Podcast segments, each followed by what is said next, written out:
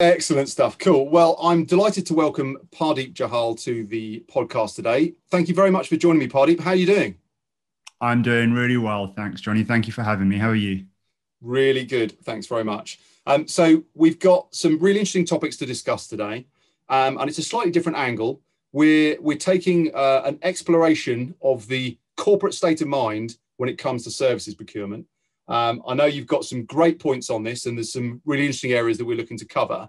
Um, but before we get into that, just be good to go through a little bit of your own background. I know you've got, uh, you know, very strong sort of corporate heritage when it comes to indirect procurement. But can you just take me through a little bit of your journey um, in the industry and where you started, where you are now, and what the future is likely to hold? Yeah, sure.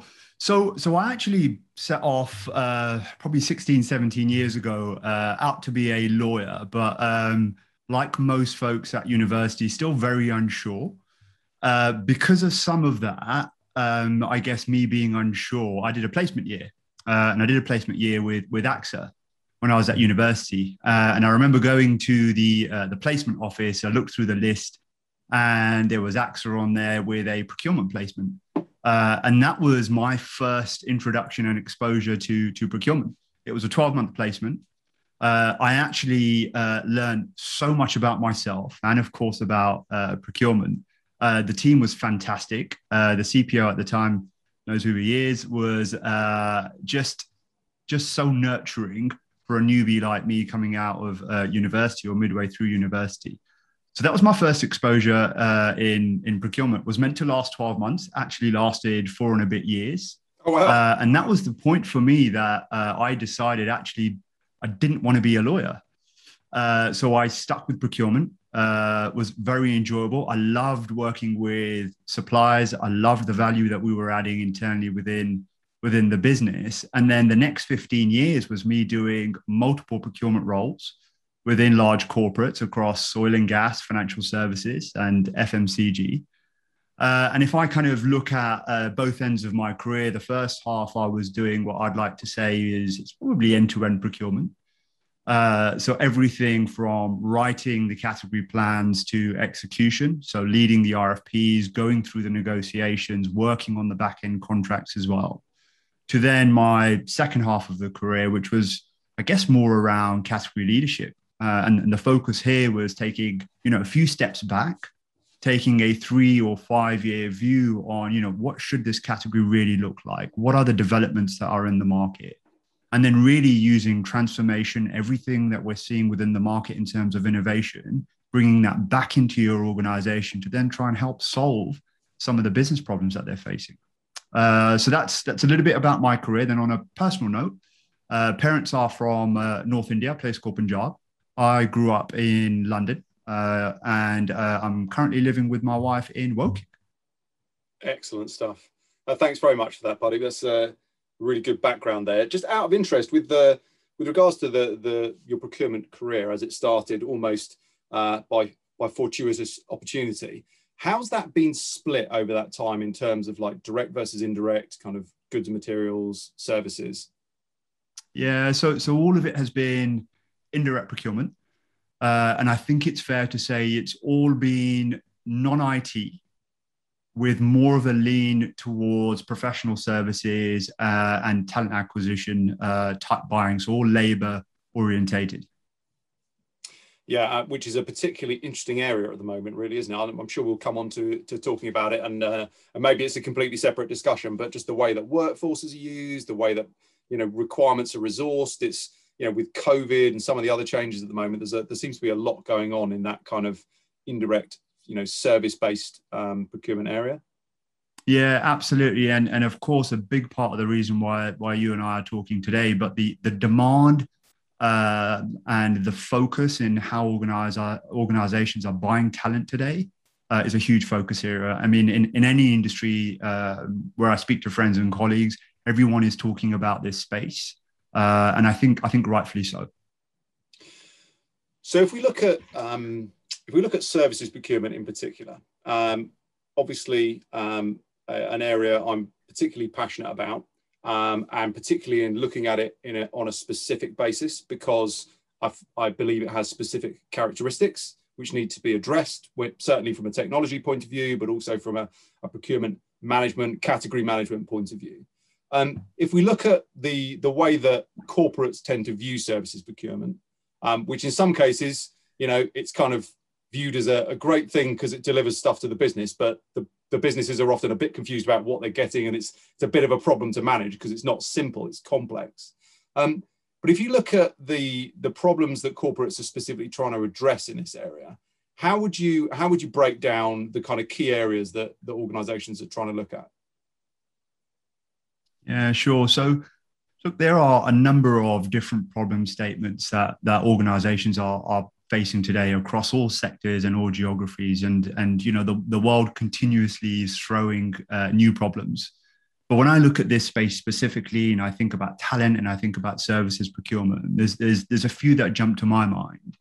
And i think about the first big one which is all about the global skills shortage right? there are so many companies today that are all fighting for the same digital talent and i think uh, when we look at the last 18 months and we look at everything that we've all been through in terms of COVID, that's just accelerated that demand.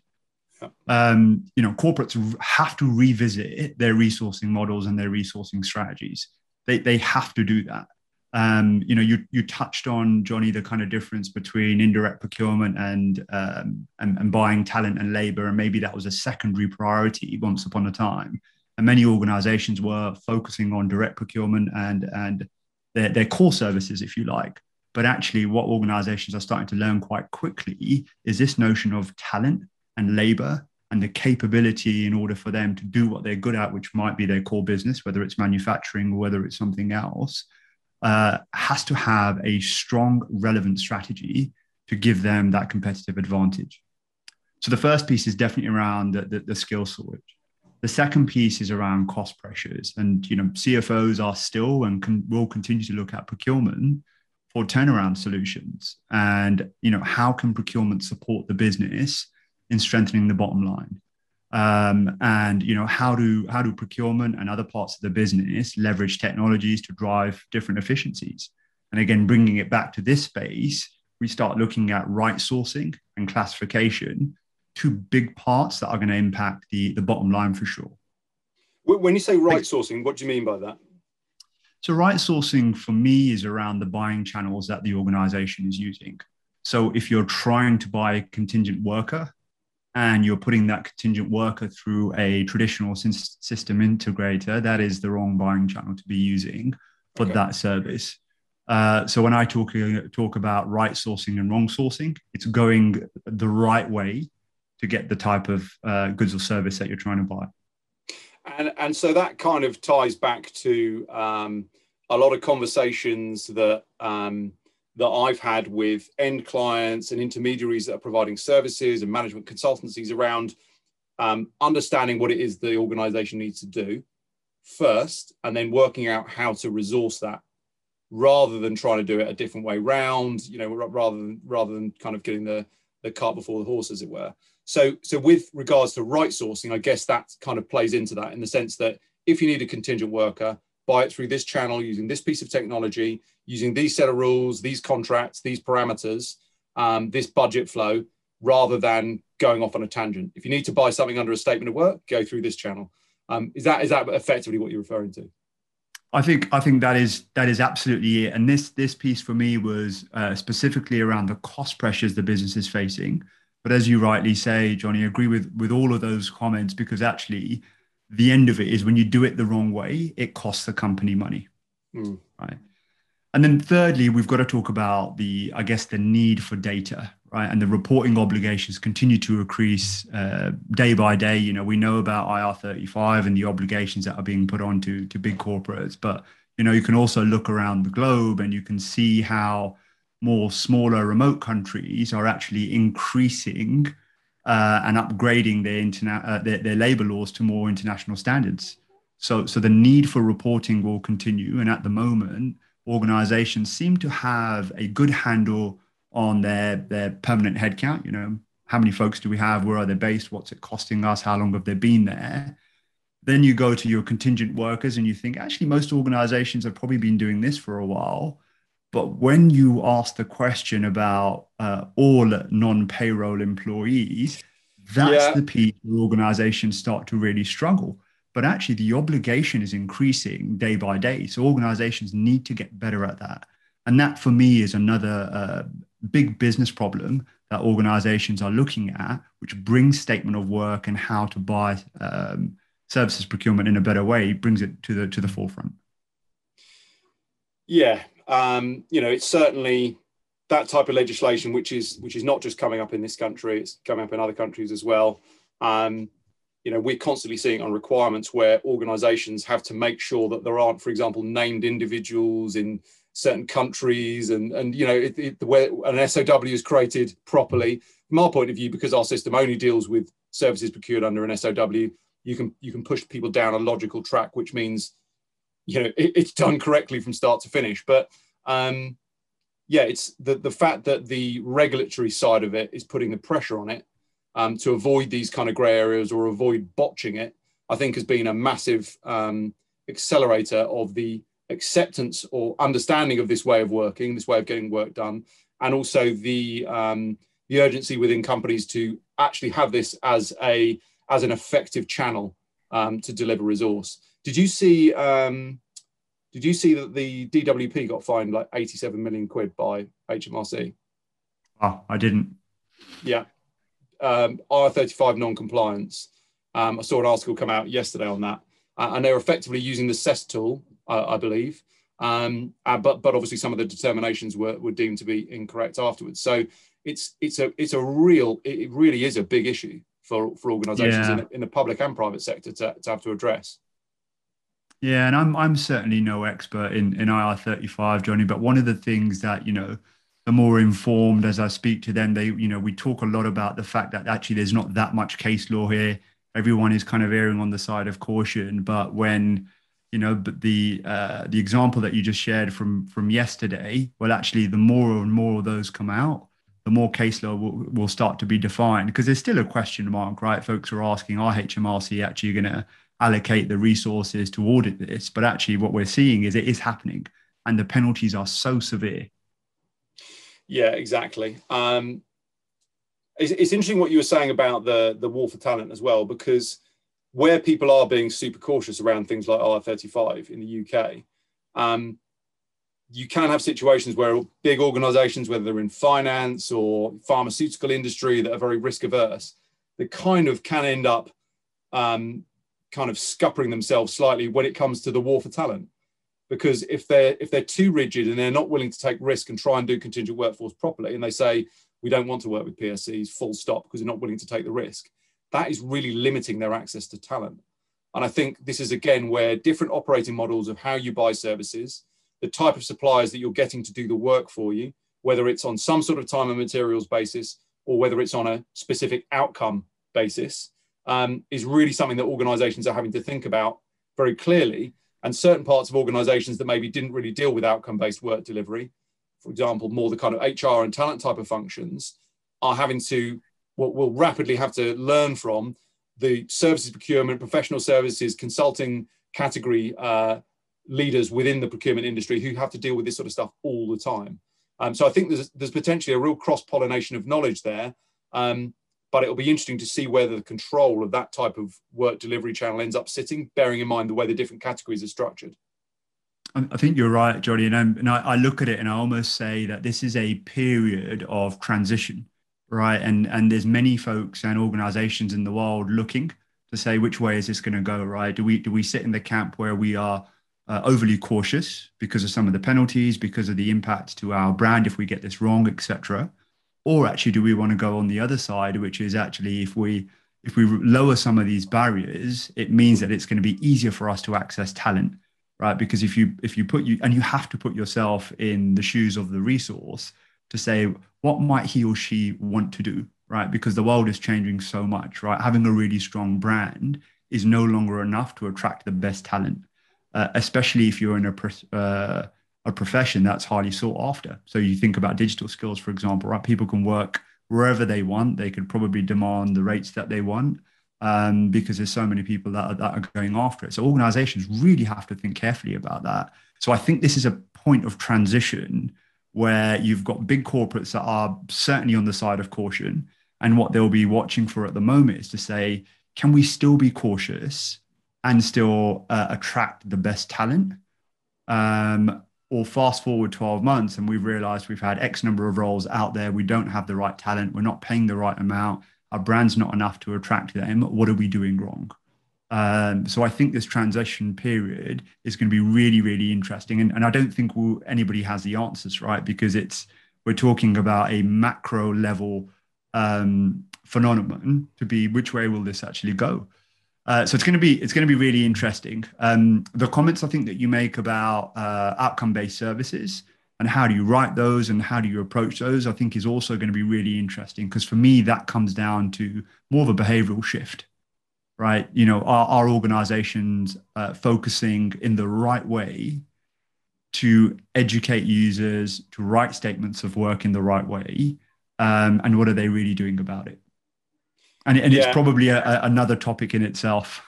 yeah, I think I think you're probably right. I mean, you know, when you look at it's it's just another way of getting work done, and it's just another way of accessing talent effectively at the end of the day because you're you're outsourcing the problem to a supplier and it's their problem to make sure they've got the talent.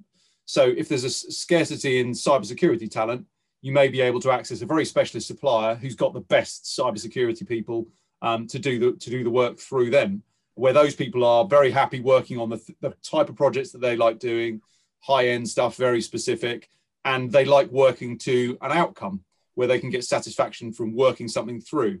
Whereas there may be the sort of people that wouldn't want to sit in a permanent job because A, they might earn less money, and B, it might be less, uh, there, there, might be uh, less opportunity for them to take things through to fruition and completion. Um, but another point that you made I find really interesting, which is when you were talking about the contingent workforce, because the level of maturity in the contingent workforce, I think in general is pretty high. I mean, would you agree with that generally for most large Definitely. organizations? Yeah, I think I think most large organizations are going through their second or third iteration uh, of maturity for for their contingent worker programs for sure. So, so you've got you know your, your permanent headcount, your permanent talent is always going to be a struggle because of the war for talent, um, but it's it's a known quantity. Um, and you know, I think, as you say, organisations' brands are very important. Their values, um, their permanent headcount is extremely important as an intrinsic part of that, and how they attract people is very important. Um, but there's a clear path to how they do that. It's obviously being iterated all the time as, as uh, you know the demands of new people coming into the market change. Um, the contingent workforce is again, I, I, feel like a solved problem. There's some great technology in that area. The vendor management systems, the way that that's set up within um, you know, recruitment and staffing MSP programs, for example, with the managed service providers wrapping a service around it.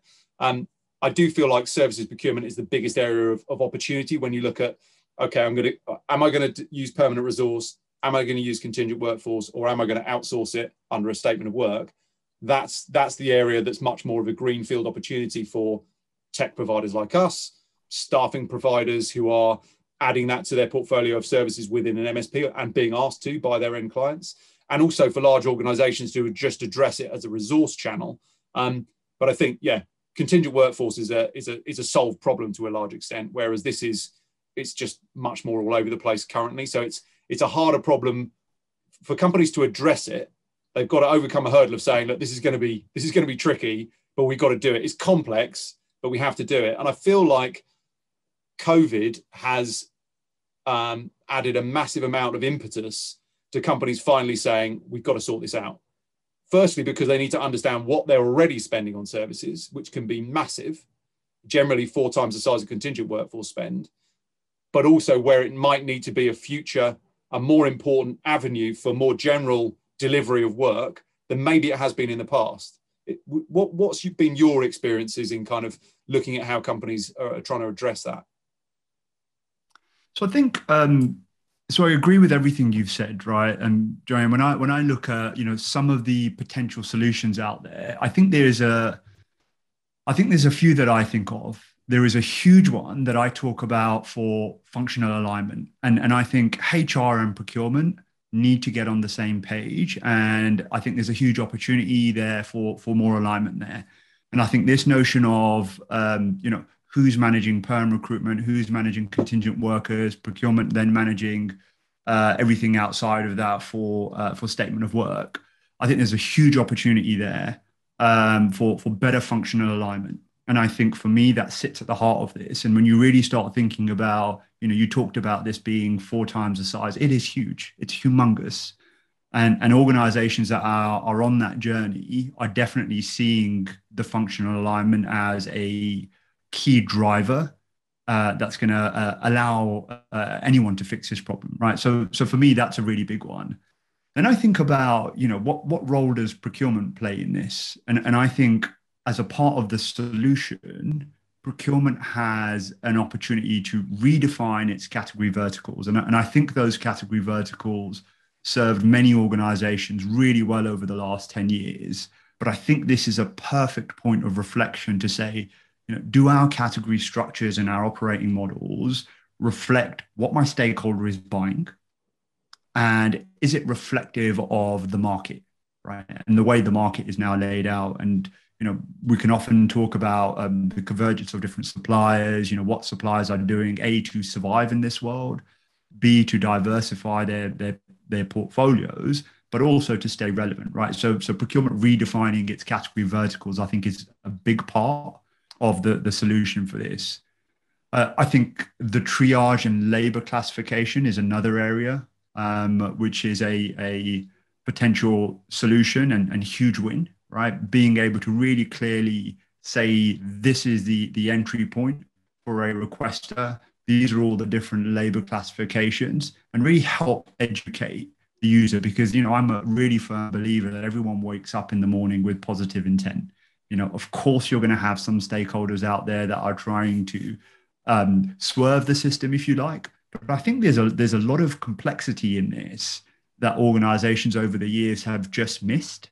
Some of it is because there's conflicting policies out there. Some because just the processes aren't clear. Some of it's the you know the the category verticals that I talked about. It's actually quite difficult for a stakeholder to navigate through that, right? So huge opportunity to fix that.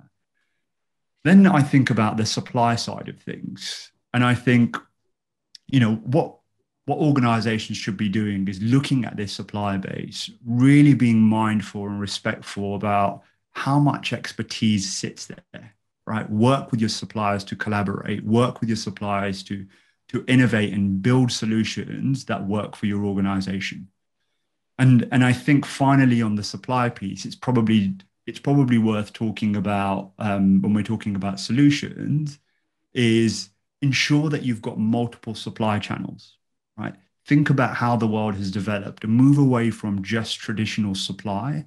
Think about how neurodiversity should play a role in, in your uh, supply strategies. Think about crowdsourcing. Think about all of the different platforms.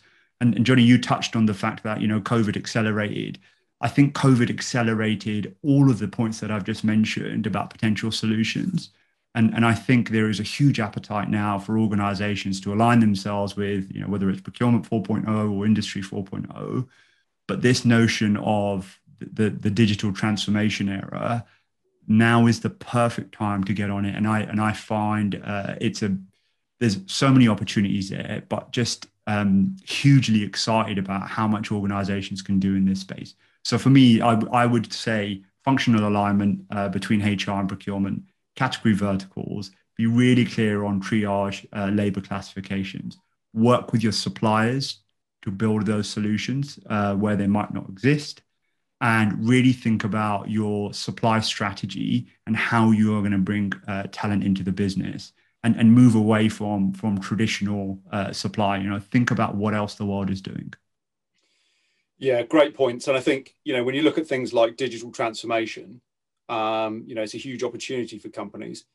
But I'd almost go one further and say it's a must because they're just going to get left behind otherwise. If you look at the speed of change, it's such a competitive marketplace. Organizations are moving forward so rapidly. The expectations of what change looks like and what transformation looks like and what efficiency looks like are you know, if you look at the way that technology is leading that, the change is happening so much quicker than the kind of organizational change that's happened within organizations.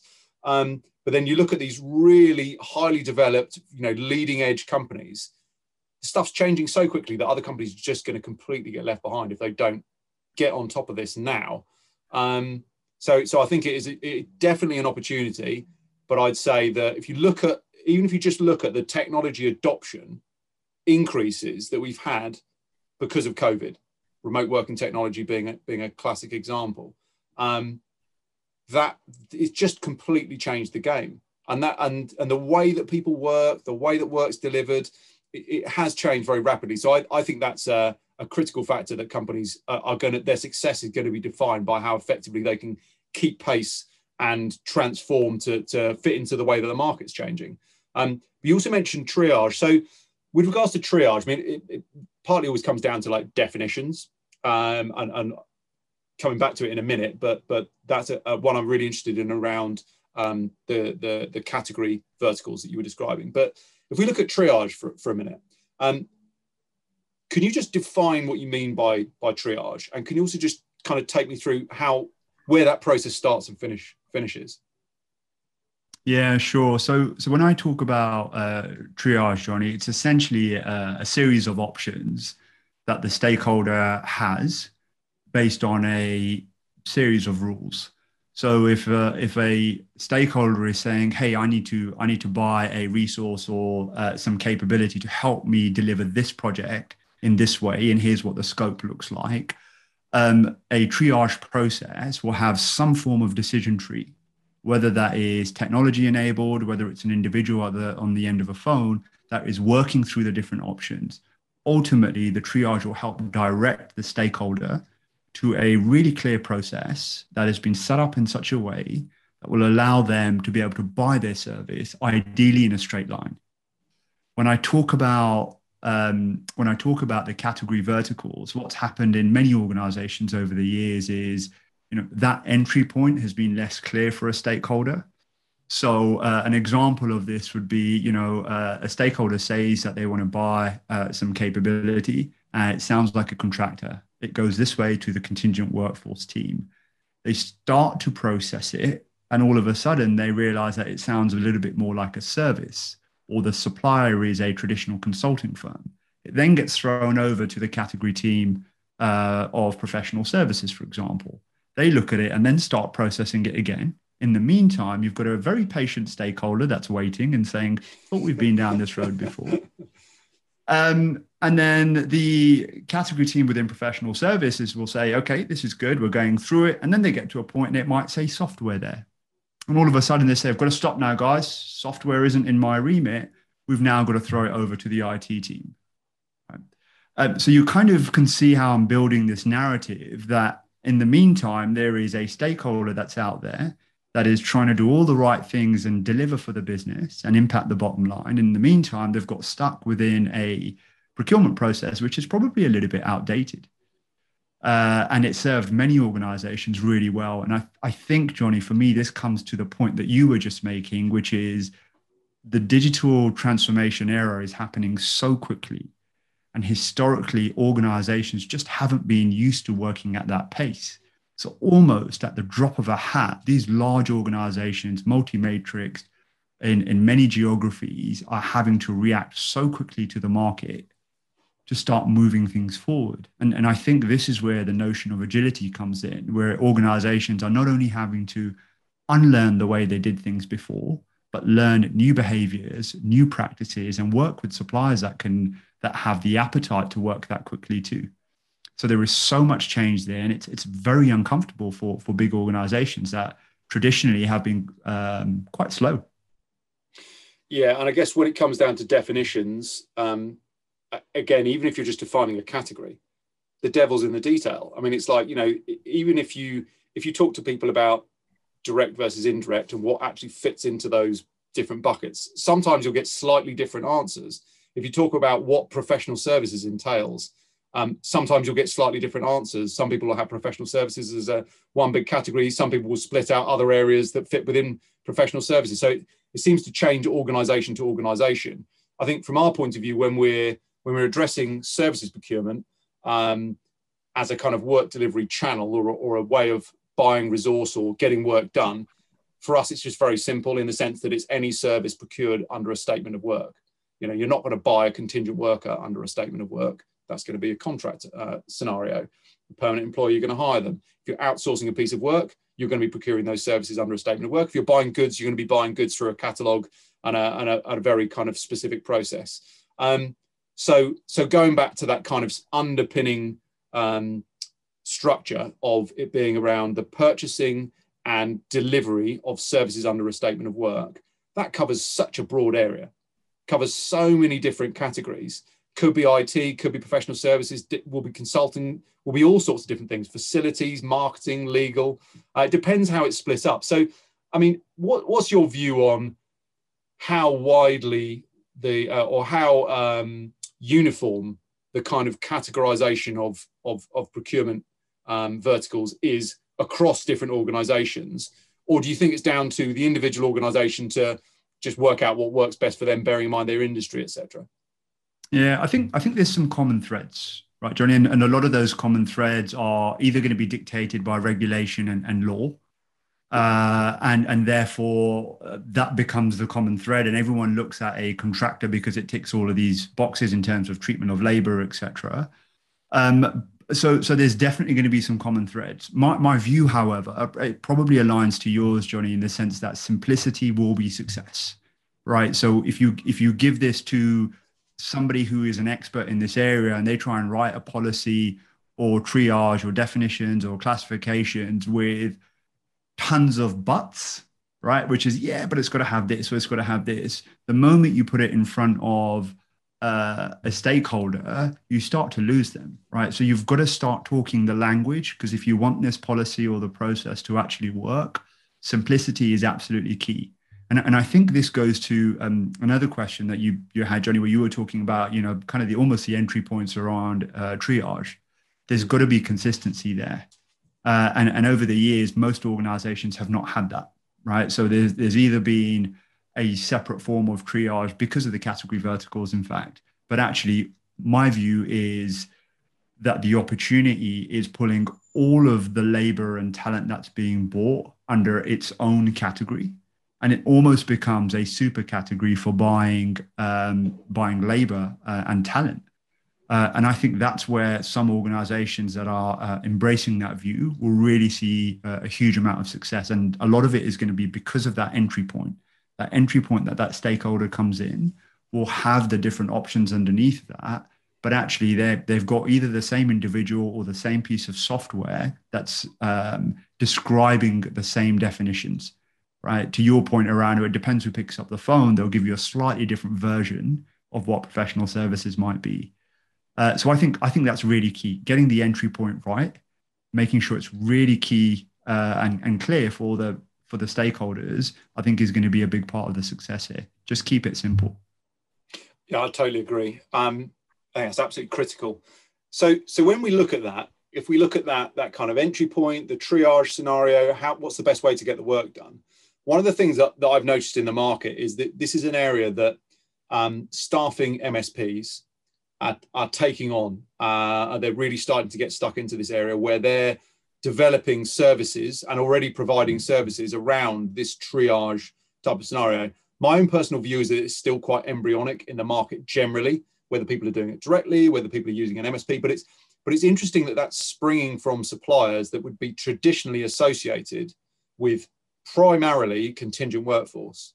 Um, but but I guess when you look at it, there's there's similar problem solving skills involved in defining work and defining how it gets done and making sure that it's uh, compliant with the relevant regulations that could apply to how you buy services under a statement of work.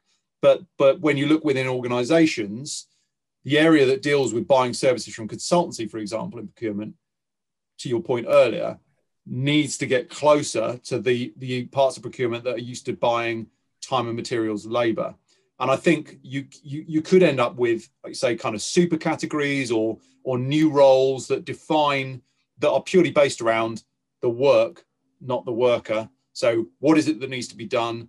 What's the most effective route to market? Which channels do we have? Is that a gig marketplace? Is it um, a permanent headcount? Is it a contractor? Is it an outsourced project delivered under a statement of work?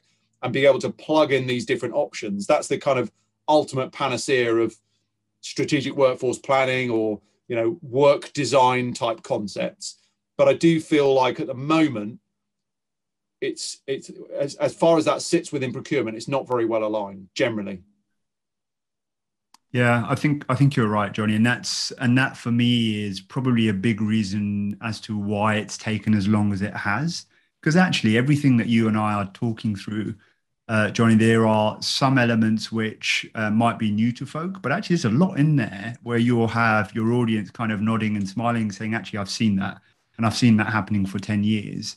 And then, you know, if we ask ourselves a question, you know, why is it why is it actually taken so long to fix some of these areas? I, I, think you're I think you're right. And for me, I think about the stuff inside, right? So what are some of the internal factors that have really stopped this from progressing and only really allowed the contingent workforce programs to progress? What about everything else? And then I think there's a series of external factors also that hasn't allowed for services procurement to mature in in um, the way we would like to see it today. And when we look at the external side, we are talking about you know low market maturity for services procurement and and you know you've you've talked about that you've talked about um, the msps now getting into this space which i think is uh, is a great idea because i think they bring with them a huge amount of experience and knowledge in this space to now say okay we've done contingent worker programs really well there are a lot of similarities in managing statement of work of course there's differences too but how do we reapply some of that knowledge uh, with our scale to help some of our clients, right? So if we go back a few years, the market maturity was not there. Uh, you will have some folks that argue actually maybe it's still not there. There's a few folks that are doing it, but actually the world is changing, and I think some of the solution today will come from smaller point solutions, right? Some of the great work that that you guys are doing as well, Johnny, I think is going to help with that. And then on the other side of the external market, we start thinking about market convergence, right? All of the different suppliers and how um, how their businesses have changed. And you know, I, I talked about it earlier on as well about you know how much of it was purely due to survival. Maybe some of it was due to growth opportunities. Maybe some of it is due to diversification. But it's happening, and those market convergences have been happening for a while. And then, of course, you've got new entrants, right, that are creating some incredibly exciting disruption uh, which for somebody like me on the buy side of the table, uh, you know, I've been waiting for that for years. Um, but it's one of those reasons why um, the market has been has been quite slow, right? And and this is still a business problem that many organisations are trying to fix. So so that's some of the external stuff, right? And then we've we've talked about the stuff on the inside, which is what are some of the internal factors. We've talked about corporate policies, right? When when, when these policies are being written within large organizations, they have a very focused goal. Uh, and you know, hindsight's great, right? It's great for for anybody to sit here and look back and say, well, actually, the indirect consequence of that of that policy around headcount is you have driven spend going the wrong way. And actually, if you work that through, the impact that's had on your bottom line is probably quite significant, right? So, so policies have always been something which I think have really slowed down the fix here we talked about the functional alignment uh, as being another area and that has probably slowed down the progress in this in this space. Um, and all of those things are driving buying behaviors, right? So uh, it's often really easy for a procurement guy to be like, yeah, but you know the stakeholders doing this, and actually we should self-reflect and we should say how much of the processes or policies or governance that we've set up that have been in our control are probably driving some of those behaviors, right? Yeah, Alex. Um, sorry, I was just I was just going to say it, it just kind of really struck a chord with me there because what you're talking about is hurdles being put in the way for people and people going around those hurdles and procurement looking at it and going these guys are going off script you know why why is that and i think that you know technology is partly um, you know to blame for that as well whereas if you look at the maturity of technology within services procurement it's nowhere near the level of maturity you've got in contingent workforce. And is, there's a massive difference between the, level of maturity where you're buying goods versus services. But that's because services are really complex. If you're buying goods, it can be catalogued, it can be quite binary. It's very easy to compare suppliers. You know, obviously there's massive complexity in terms of the way you look at the supply chain, the actual supply chain setup, but the actual the goods and materials you're buying themselves, it's quite easy to know whether you've got what you wanted and what it is you're buying um, and measuring it. You, you can't measure services on weight and volume and size and number of, of units anywhere near as easily. So it's been something that is just a harder problem to solve. Um, and so the, the existing technology has done a very good job of, of solving the overarching procurement process and, and making the purchase and, and uh, management of goods um, procurement, goods and materials, very effective. And equally, you've got specialist technology that manages contingent workforce very effectively, that ties into the bigger procurement systems. I think the same is going to happen in with services procurement, but um, it needs a different view on the world because it's a different setup and you're measuring different things and it's there are different parameters in it. Um, so I think that's that's definitely going to be a, a little bit of the culprit as well as as well as the processes that that organisations have put in place that maybe are really out of date, um, or as you say, are driving unintended behaviours. But it feels like those sort of processes have been in place for a long time. Most organisations. Yeah, I completely agree, Johnny. I mean, and you're right in saying, you know, we've been very guilty of almost forcing uh, indirect services and services procurement into tools that have potentially been built for buying goods. Uh, and and that has impacted the experience for the stakeholder. And I've talked a lot about that today. And and one of the reasons for it is because you know most reports you pick up that talk about priorities for for the CPO in 2021 will have some notion of improving the operational performance, efficiency, cost to serve.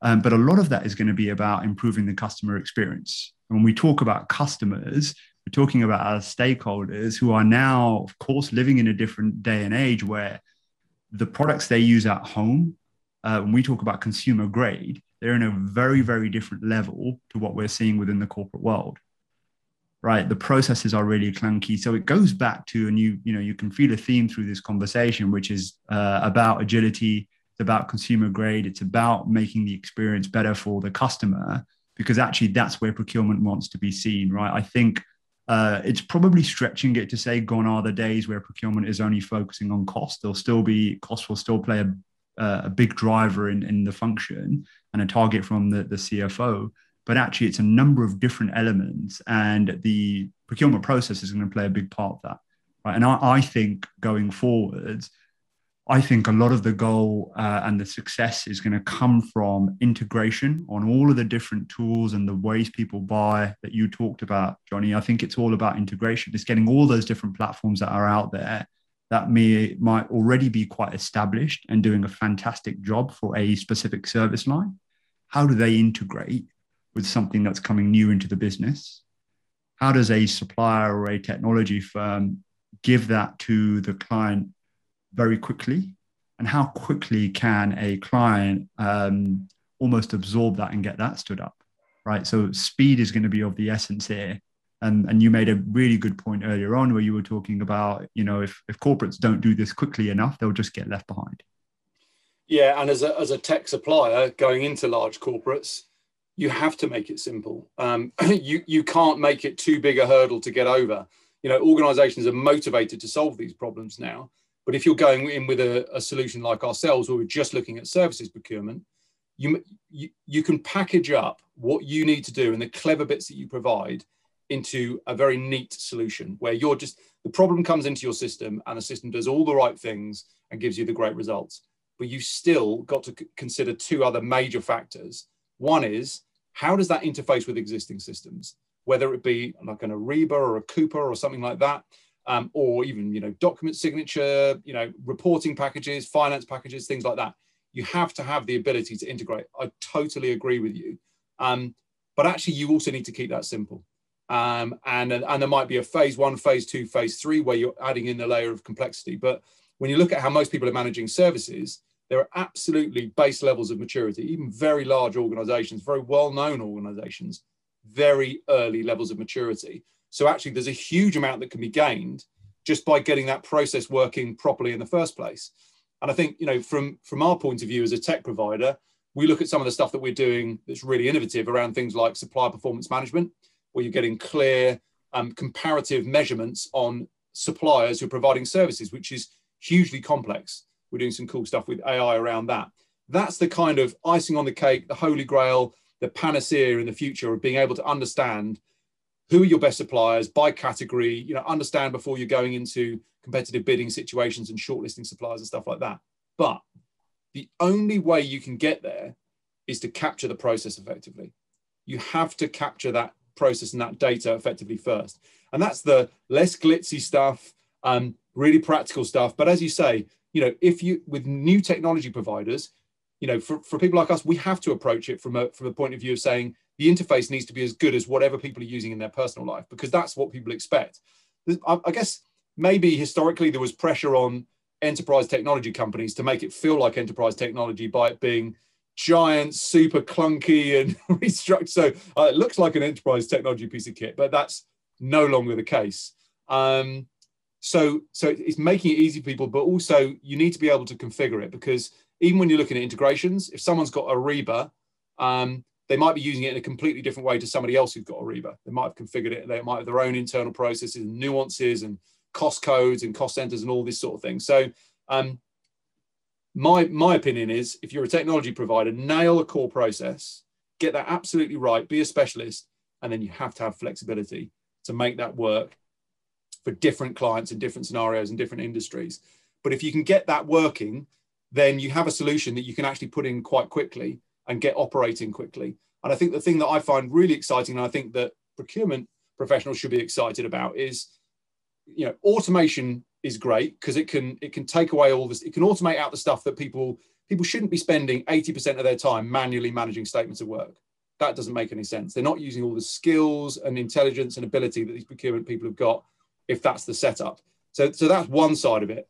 But for me, the really exciting bit is if procurement are controlling all this data, if they can really centralize the data around the procurement of services, which is somewhere between one and 20 trillion spend annually, then that is that puts procurement in a really powerful position to be able to feed into the C-suite and help drive the strategy of that organization because they're, they're getting all the external information, all the internal information. But at the moment, I don't feel like people working in across services categories have really generally got that information. Yeah, I think I think you're spot on, Johnny, and you made uh, so many good points there. And there's there's two that I wrote down because I thought they were a they were quite profound, and we've not talked about it. But this notion of corporates being now motivated sounds really simple, right? But you can imagine no matter how good your technology is or how great the solution might be that you're offering, if the customer's not ready for it, they don't have a desire for it, or they're not motivated for it, it's going to sit on a shelf somewhere. Uh, and I think it's a really profound point to say that level of motivation over the last 18 months has gone from here to here, right? Huge point that I think uh, is, again, a simple one, but it's one worth just kind of uh, just talking about for a second. So, really big one for me there. The second one that I, I wrote down, Johnny, was about partnership. And I see, I see partnership as being so important to, to, to fix so many of the world's problems today, right? Whether we think about collaboration and co-venturing between two competitors, you know, whatever it might be. But I find that point around partnership is really the key to success going going forward. And and to bring that to this conversation, it's your point around integration because that is another form of partnership right how do we get all of these point solutions that are doing what they're doing so well to partner with uh, another provider to give the client the tech stack that it needs and for me it's that piece there is we use the language of integration but really it's all about partnerships right and, and i think the success in in this space is to is going to come from those partnerships, moving away from that competitive type landscape that has been there for so many years. Because really, what that's done is it's slowed down innovation. So I think I think this notion of partnerships that you you talked about, uh, I think is hugely critical. And as a buyer, I, I, welcome it from from all sides of the table. Yeah, absolutely. I, I, I think you're spot on. I mean, you know, when you talk about partnership you know, we have situations where we'll be talking to an end customer and they'll say, well, we've got certain things we want to address around how our current process, which might be a manual process, works and how we want to make that fit into how we can use your tool or, um, you know, all sorts of different things, whether it's, you know, rate cards, sign off processes, all these different things. Now, what we, the way we always try and work with an end customer is to say, let's collaborate on this. Let's work in partnership because there may be certain things in your process that it makes absolute sense to look at how okay how can we configure the system most effectively to work with the process that you're already working with but also we can provide information on best practice and our product is guided by what the market wants generally and what it the most effective kind of finds the most effective route by the pressure of what people are asking for. So in some cases you can you can work with a customer and collaborate with them and they'll end up saying actually the only reason we're doing all these complicated processes is because it's manual and because we've got these disparate systems.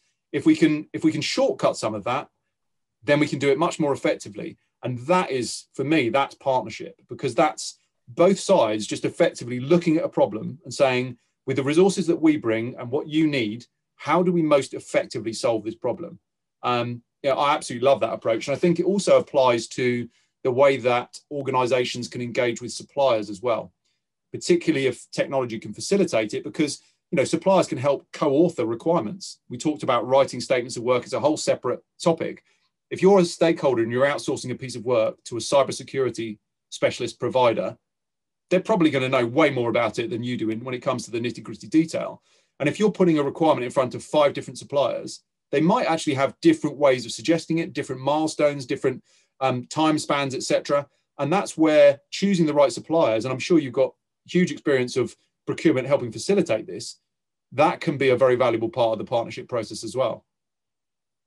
Yeah, I think I think you're right. I agree with all of that, um, uh, Johnny. And it's uh, it's such exciting times, right? When I when I hear people talk about that desire to collaborate uh, and partner, uh, for me, if you think about it from a procurement perspective, right, we're, we're not used to hearing suppliers talking that way because over the years it's all been about how do I keep a competitive advantage, and the more I talk openly, I lose some of that.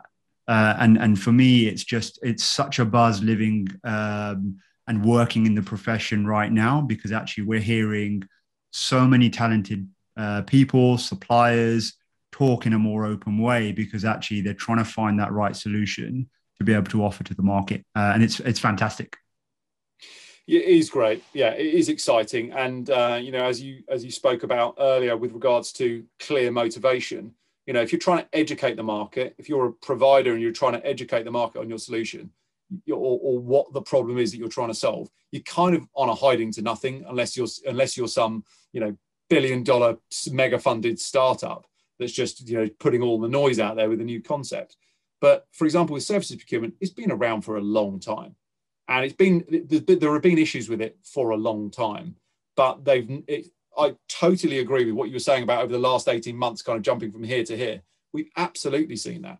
Um, and it's kind of various factors that have played into it, global factors around things like COVID, where, you know, you can't have, um, there can't be any allowances for um, it's straight to the point when it comes to what are we getting for our money what value is this driving and and and as we kind of spoke about briefly earlier cost versus value rather than a cpo or a cfo just saying how much did we spend on services last year? Chop it down by 20% we need to save some money because we've got these pressures. Really organizations have an opportunity to say what is this spend driving? And okay that is that isn't a small problem to solve. And for a lot of organizations, they're at the beginning of the maturity curve to solve that problem. But when you look at the, the, the level of spend involved, it absolutely makes sense for organizations to make the effort to do that. But there's a clear motivation. It's driven by economic global factors like COVID. It's driven by local regulatory factors like IR35 in the UK, similar legislation starting to come in in places like Germany, the US, um, and it's also driven by other factors like, for example, Brexit um, where it's talent pressures for, for various reasons of things changing and particular skills being in demand and technology changing so quickly. So um, it's it is a great time to be to be working in this space. Um, there is clear motivation, and I think procurement have been the, the status of procurement um, in some ways has been elevated throughout the last 18 months. If you look at some of the amazing work procurement teams have done in very challenging circumstances, I think businesses are recognizing you know these teams are problem solvers and procurement if you look at the range of skills that procurement people have to have to be effective at what they do they are diverse you know you know thinkers with who can use initiative to solve problems and they have to manage relationships and do all these different things. So really, if procurement people can be can move away from the administrative side more towards the strategic side, that's what companies ultimately want. And I think that's what procurement people ultimately want. Um, and I think this whole situation over the last 18 months, the fact that we're seeing this motivation is evidence that that, that has um, really come to the fore. Yeah, and it's uh, it's great to hear you say that, Johnny. You're a, a great spokesman for uh, for procurement for sure. well, you know, uh, I think even in the last eighteen months, I've seen narratives around um, the procurement seat at the C-suite table. But like I say, when you come back to the data, you can't argue with that. You know, data is data is so critically important, and if procurement are controlling that data, and if they have effective data, they can make massive inferences uh, and put forward, um, you know, backed up reasoning to drive decision making within the board. And you know, I think it's interesting when you look at like the kind of top level professional services and consulting area, where where typically you'd have organizations that have got very strong C-suite relationships, and this will always continue to a certain level because relationships are extremely important. But where procurement have kind of been missed out um, when it comes to those top level strategic consulting relationships, and um, there's there's maybe not that much analysis on what are we actually getting for our money. Is that acceptable anymore? I don't know. I wouldn't have said it was acceptable in the first place, but it's certainly an accepted practice within many organisations. Um, so so when you when you start seeing procurement as being the people that that data is flowing through, then it's it's potentially going to give an opportunity for procurement to say, yeah, these guys are great and they're they're a big solid provider. They can got global capacity, but for this project, we've got a really innovative supplier over here. They're smaller, but they're amazing. And actually, that can really help drive savings or, or, or, revenue growth or whatever it might be, new product lines coming out. So I think, you know, if if procurement can get on top of the data and get access to that effectively, I do think that's quite a powerful position. Yeah, I think you're right, and you know the the profile of procurement in in many organisations has been changing over the years. And I think where we are today is, you know, procurement focusing on the right priorities that align with the business objectives for that specific business, but also demonstrating how it can do more, right? And changing that dialogue and that conversation to go more around value. And, and as a part of that discussion, ensuring it's giving the business the right things. Uh, and that means you know fixing the procurement process and the experience and using really good technology that will give it data to give the function data so it can start having these really informed high value conversations with the likes of the cfo and others. Um, but i think i think the profile for sure is changing and it's great that you're seeing that as well. I'm oh, definitely seeing it. And you know the demand within organizations to get stuff done combined kind of when you face that with that, that that's never been higher. Get stuff done, get it done quickly, get it done efficiently, get it done well. It's critical. Our competitors are racing off, and we've got to catch up with them, or the market's pressuring yeah. us. A huge pressure there. But on the other side of it, bigger talent shortages than ever before. Regula- regulatory changes which are happening globally that are putting a squeeze on maybe things that haven't been done properly previously, like some of the contingent workforce concerns that are in US, Europe, etc um, that's a pretty, that's a kind of a sandwich situation. That's quite a difficult one. You're kind of between a rock and a hard place with that. Um, so I think the the stakeholder, they, they they want they want to be helped. They want to get the things done, and but they know they've got to do it in the right way. So I think all of these things kind of line up to say that you know procurement should be allowed to do their jobs properly rather than being hindered or rather than being just seen as the people who say no or some sort of you know blockers in the process because um, there are issues facing the stakeholders who want to get this stuff done. And, and i don't know whether you've seen um, a change in attitude from from business stakeholders with regards to how procurement can help them with that side of things or, or whether that's maybe a slower side of the change. Yeah it's a it's an interesting question because um, I think I think both sides of that coin, both procurement and the business, are starting to see the world in a different way because of everything that they've faced, right? And procurement have got a conversation to have with itself to say, what do I want to be known for, right? Do I want to be known for a function that allows is an enabler to the business so they can do what they're trying to do? Do I want to be known as a function that is just stripping cost out of stuff? Do I want to be known as a function that provides high value expertise, right? Like, what do we really want to be known for? Uh, and I think that's a really important positioning play that procurement has to focus on uh, based on its conversation with the business. And then I think from a business perspective, I'm certainly seeing the business being more open, but it still comes down to, you know, what do I want to know? What do I want to go to procurement for? Right. So you, you would have heard the, you know, many people talk about, you know, when something doesn't come through procurement, is it because, you know, an individual is trying to avoid a process? Is it because they don't want them to negotiate cost out? Or is it generally a lack of uh, education? They don't know what the process is, right? the answer to that is going to be very interesting. Um, so I've not seen anything specific happen at a macro level that I think you know the business is changing its view of procurement or going in a different direction. Some of it will come down to mandate. I'm still a believer of a lot of these pressures that the business are facing. There will be more mandates that are coming out where um, stakeholders are having to to do something in a very set way. I think conversely to that, Johnny, I think there's also, and this is a bit of a conflict, but conversely, there are some organizations out there that are giving uh, uh, or empowering the business more, right? So they're setting up budgets in a different way. The delegations of authority are changing because there is an acceptance that actually I can't put more fences around you because it's slowing down what you're trying to achieve. In fact, I'm going to break some of those barriers down. Uh, and that's a challenge for procurement, right? Because procurement has been a function over the years which is very used to having fences put up and then potentially going to the business with a stick saying, hey, you broke this or you breached this rule. Procurement are having to change the way it works with the business and give the business the right reason for using them. So whether that's you can get me something really quickly and really efficiently, um, but it's got to be easier to deal with, right? So as I've been kind of talking to you, Johnny, I've you know thought about probably two aspects of it. One is the mandate side, and there'll be certain sectors and geographies that push the mandate. You have to use procurement. Um, you know, some procurement folk will say that actually I don't want to be on that side of the fence. I want a stakeholder to use me for a different reason, or pick up the phone and have a conversation with me for a different reason.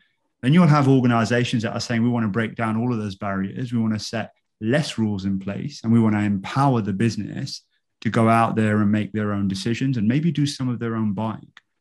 And in that challenge, procurement have to decide, you know, how much do they um, push self-serve, right? So is it is it now a different conversation for those guys on that side of the fence that say, actually, it's not about me touching every order that comes through. Now it's about me setting thresholds at a strategic level to say, I'm going to set the infrastructure for the business to be able to go out there and do all of their buying for this type of service uh, under this threshold, you know, whatever those rules might be that are appropriate for that business. Um, but in those scenarios, procurement will have to think about that. That is something we're seeing a lot.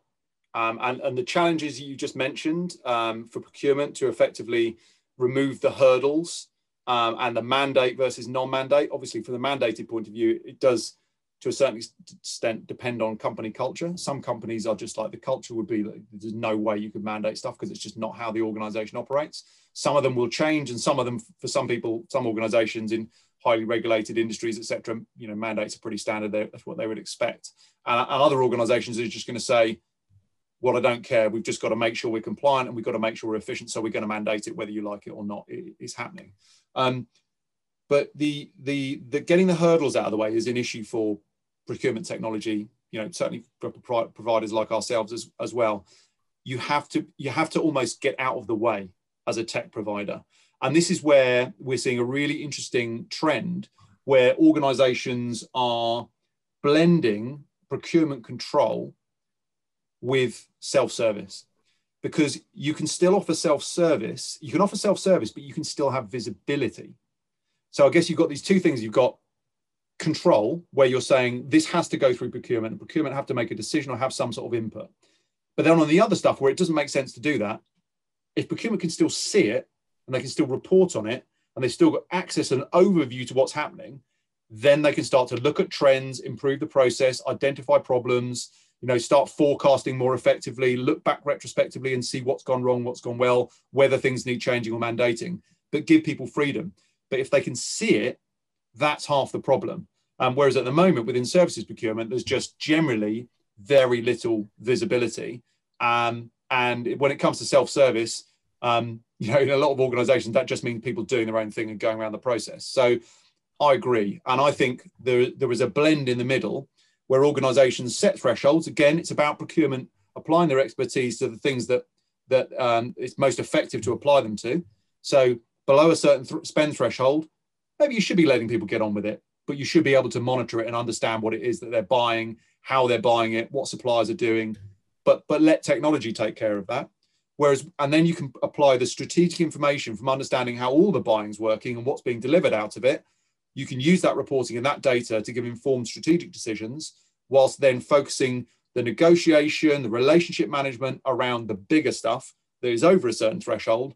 Then it's then people aren't just um, you know being forced into massive amounts of administration. So yeah, I totally agree, and um, I think that's um, that's something that's a, a bit of a pleasant surprise for organisations when they start to address this, because they'll go into it with this concern. You know, the knot in the stomach of thinking, "Oh God, are we going to have to mandate? A procurement going to have to see everything, to say yes to everything?" And we're doing that at the moment, and it's all manual, but it's a nightmare. Maybe if you've just got a simple system and a simple process that allows buyers and suppliers to interact, but you can see it all, you can layer on the control as appropriate. And it may be that you have zero control to start with. You don't impose any controls over it, and you just you just get it running because because you're going from a situation where there are zero controls and you can't see anything. So maybe having like very low levels of control and complete visibility suddenly is a big improvement. If you then need to layer on controls as you build a more mature program, that can be done quite easily when you've got direct evidence and data to back it up. But um, yeah, I think that that mix of self-service and um, procurement oversight with procurement control in the right area, I think that's a great thing, great way to approach it. Yeah, and I, th- I think you know it does it does one thing that many organisations are are trying to do when it comes to operational efficiencies is reducing your functional cost to serve.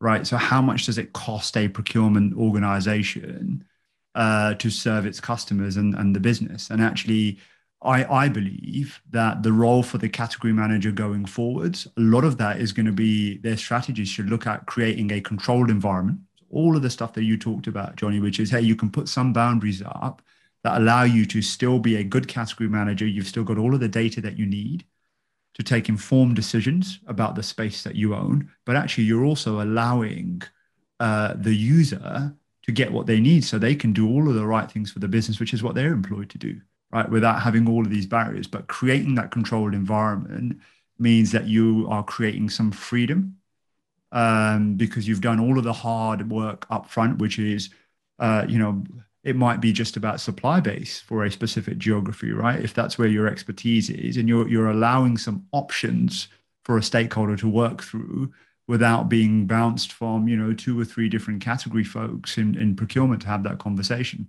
So i think that's the role. It's going to be about channel management uh, and it's about increasing that customer experience with um, you know less procurement interventions uh, but doing it in a controlled way right? So whether it's going to be by geography whether it's by category or subcategory or whether it's by spend uh, you know whatever the, the rules are but creating some freedom there um, because you know that's where we see organizations going. Organizations are, are giving that freedom now and that empowerment to the business.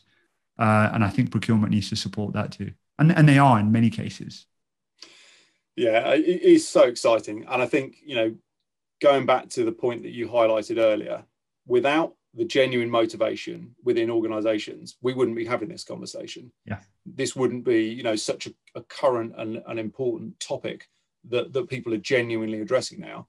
And I love it because I just love problem solving.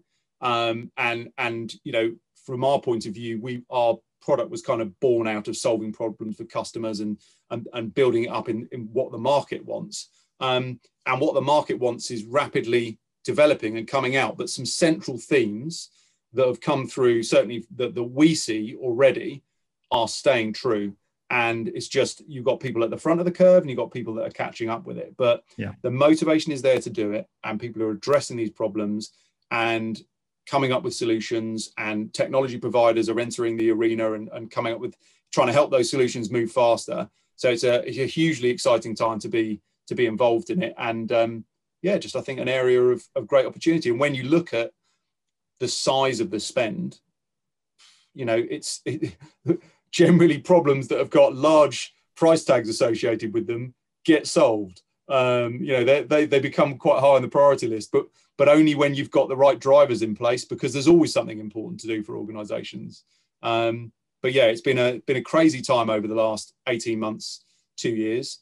Um, I remember when the pandemic first kicked in, and it was kind of like you know, Boris Johnson saying, "We reckon three months."